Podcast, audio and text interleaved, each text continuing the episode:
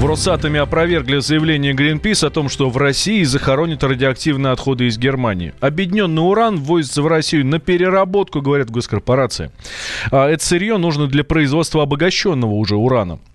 Оставшиеся после расщепления, ну, так называемые вторичные урановые хвосты, временно хранятся на специальных площадках комбинатов, но потом они все-таки обратно вывозятся за рубеж. Радиоактивность и токсичность привозного сырья меньше, чем у природного урана. Об этом рассказал специалист по атомной энергетике Александр Уваров.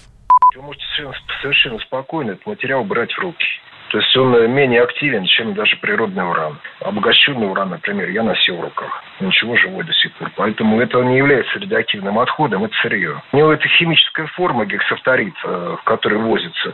Но она относительно активна, она химически немножко неприятна, поэтому просто хранить ее нужно в специальных контейнерах. Но это настолько налаженное производство вообще, что в России, что в мире. То есть, когда европейцы что-то заказывают у нас, после этого начинается поездка за поездкой, всевозможные комиссии, которые там проверяют на предмет экологии, безопасности и т.д. и т.п. Потому что как раз э, в Европе довольно жестко относятся к тому, что если что-то радиоактивное свое европейское куда ты вывозишь, то там это все должно соответствовать самым высочайшим стандартам. Поэтому тех ребят, которые там занимаются в России, до обогащения, их еще замучают проверками.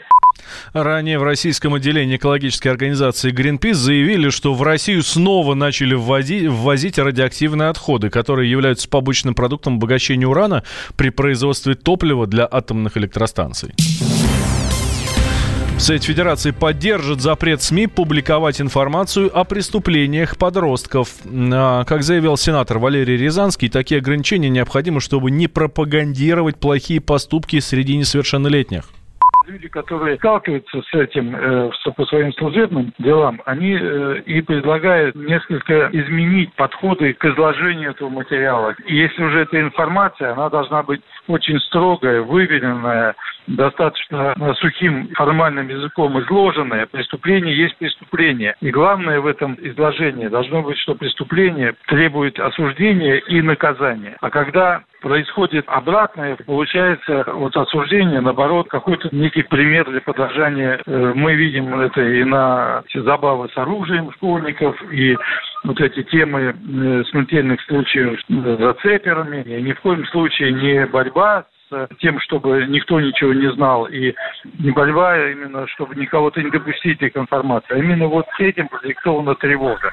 Ранее Генпрокуратура предложила запретить СМИ публиковать информацию о преступлениях подростков. Ведомство обратилось в Минкомсвязи с просьбой проработать закон. Следственный комитет в Самаре проверяет школу после избиения ученика. 11-летнего Данилу на перемене побил десятиклассник. Вместо того, чтобы вызвать скорую, учителя отправили ребенка на урок. Врачи позднее диагностировали у мальчика сотрясение мозга и перелом носа. Подробности расскажет моя коллега Вера Цыганкова. Школа или бойцовский клуб. В Самаре 11-летнего Данилу на перемене возле кабинета истории избил старшеклассник. Синяки, гематомы и разбитый нос. Но со всеми этими травмами ребенка отправили не в больницу, а дальше на урок. Мать мальчика Надежда узнала о случившемся только от сына.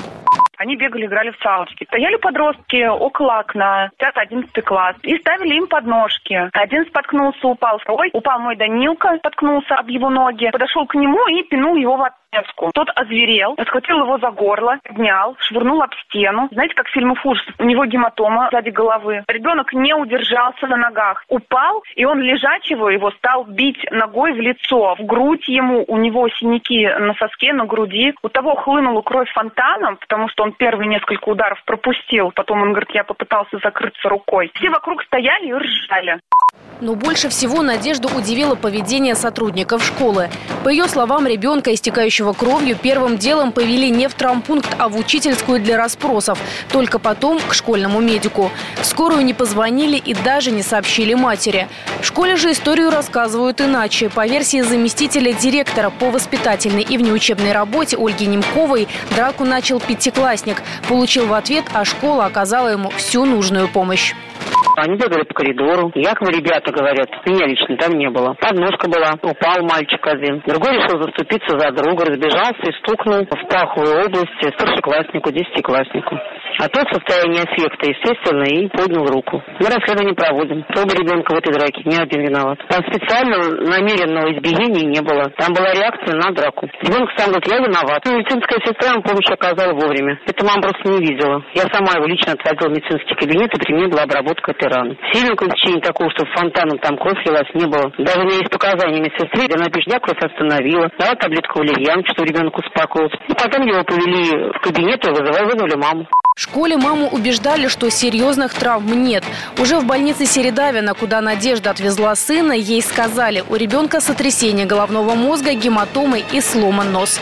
Мама уверена, что этого можно было избежать, если бы на перемене в коридоре был дежурный учитель, который в тот момент решил отойти в уборную, но вместо себя никого из взрослых не оставил. А ведь у педагогов и других сотрудников школы есть четкие прописанные регламенты поведения, говорит адвокат Вячеслав Земчихин когда вред причиняется ребенку, учитель не может самостоятельно проводить там никаких расследований. Учитель должен поставить в известность родителя, поставить в известность инспектора по делам несовершеннолетних органов полиции. Он обязательно должен обеспечить оказание медицинской помощи ребенку путем вызова скорой медицинской помощи. Возможно, у ребенка сотрясение, оно же никак себя не проявляет. Вот комплекс всех этих мер должен выполнить учитель, зауч, там, иное любое должностное лицо школы. Если это не сделано, если это повлекло каким-то плачевным последствиям, здесь уже вступает в действие уголовный кодекс. В том случае, если ничего серьезного ребенку по здоровью не причинено, то в обязательном порядке должностные лица должны быть подвергнуты дисциплинарному взысканию.